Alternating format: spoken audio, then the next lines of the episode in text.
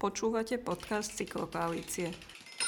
Správy, ktoré vám každý týždeň prinášajú aktuality zo sveta cyklodopravy.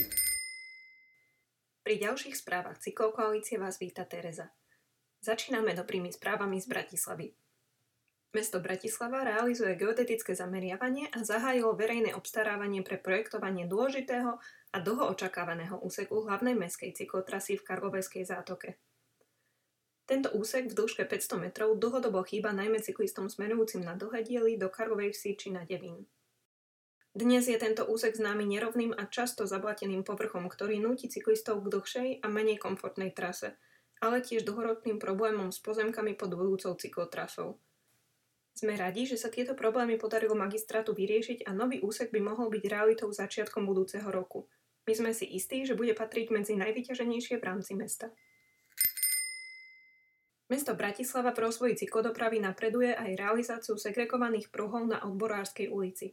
Na tomto mieste pribudne bezpečná cyklotrasa v dĺžke približne 700 metrov. Tento úsek zlepší podmienky najmä cyklistom smerujúcim z Nového mesta do Krasňan, Rače, ale aj Malých Karpát. Teší nás plánované vyhotovenie v podobe povrchu červeného asfaltu, ktorý aj vizuálne oddelí priestor pre cyklistov. Zároveň sa nedávno zrekonštruovaný chodník, ktorý dnes plní funkciu priestoru pre chodcov aj cyklistov, stane plnohodnotným priestorom pre peších. Opäť dávame palec hore. Výstavba projektu Vidrica v podhradí Bratislavy so sebou bohužiaľ prináša obmedzenie pohybu pre cyklistov. Využívaná obchádzka stromých schodov v južnej časti Židovskej ulice bude z dôvodov výstavby dlhodobo uzatvorená.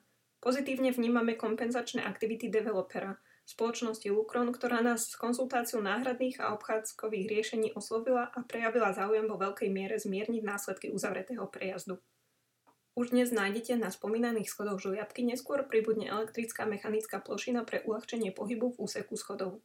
Spoločne s developerom a magistrátom hľadáme ďalšie riešenia, ktoré umožnia cyklistom, ale aj tým chodcom, pre ktorých sú schody ťažko zdolateľnou prekážkou, čo najkomfortnejšiu obchádzkovú trasu. O ďalších riešeniach vás budeme informovať. Nitra hľadá názov pre cyklistickú lávku ponad rieku Nitra. Nový most v dĺžke 50 metrov spája Wilsonovo nábrežie a nábrežie mládeže pri Technickej fakulte Slovenskej polnohospodárskej univerzity. Investícia do jeho výstavby v objeme 1,3 milióna eur bola realizovaná z nástroja IROP. Súťaž o pomenovanie mosta potrvá do konca marca. Svoje návrhy aj s krátkým odôvodnením môžete zasielať na adresu cyklolávka zavinačnitra.sk. A nakoniec správa zo sveta. Holandiania začiatkom týždňa volili v parlamentných voľbách. Miestnosti boli otvorené až na predĺžené 3 dní kvôli pandémii. Jednou z možností boli aj bicyklové volebné stanice, ktoré umožnili prísť a odvoliť rovnosť bicykla. Vedeli ste, že štvrtina z odbicyklovaných kilometrov je v holandských mestách na alebo zo stanice verejnej dopravy vrátane vlakov? Dobré napojenie cyklostrás tak slúži ako prirodzená podpora multimodality. A to bola posledná informácia z dnešných správ, ktoré pre vás zo sveta cyklodopravy pripravil Peter a nahovorila Tereza. Tešíme sa na vás o týždeň.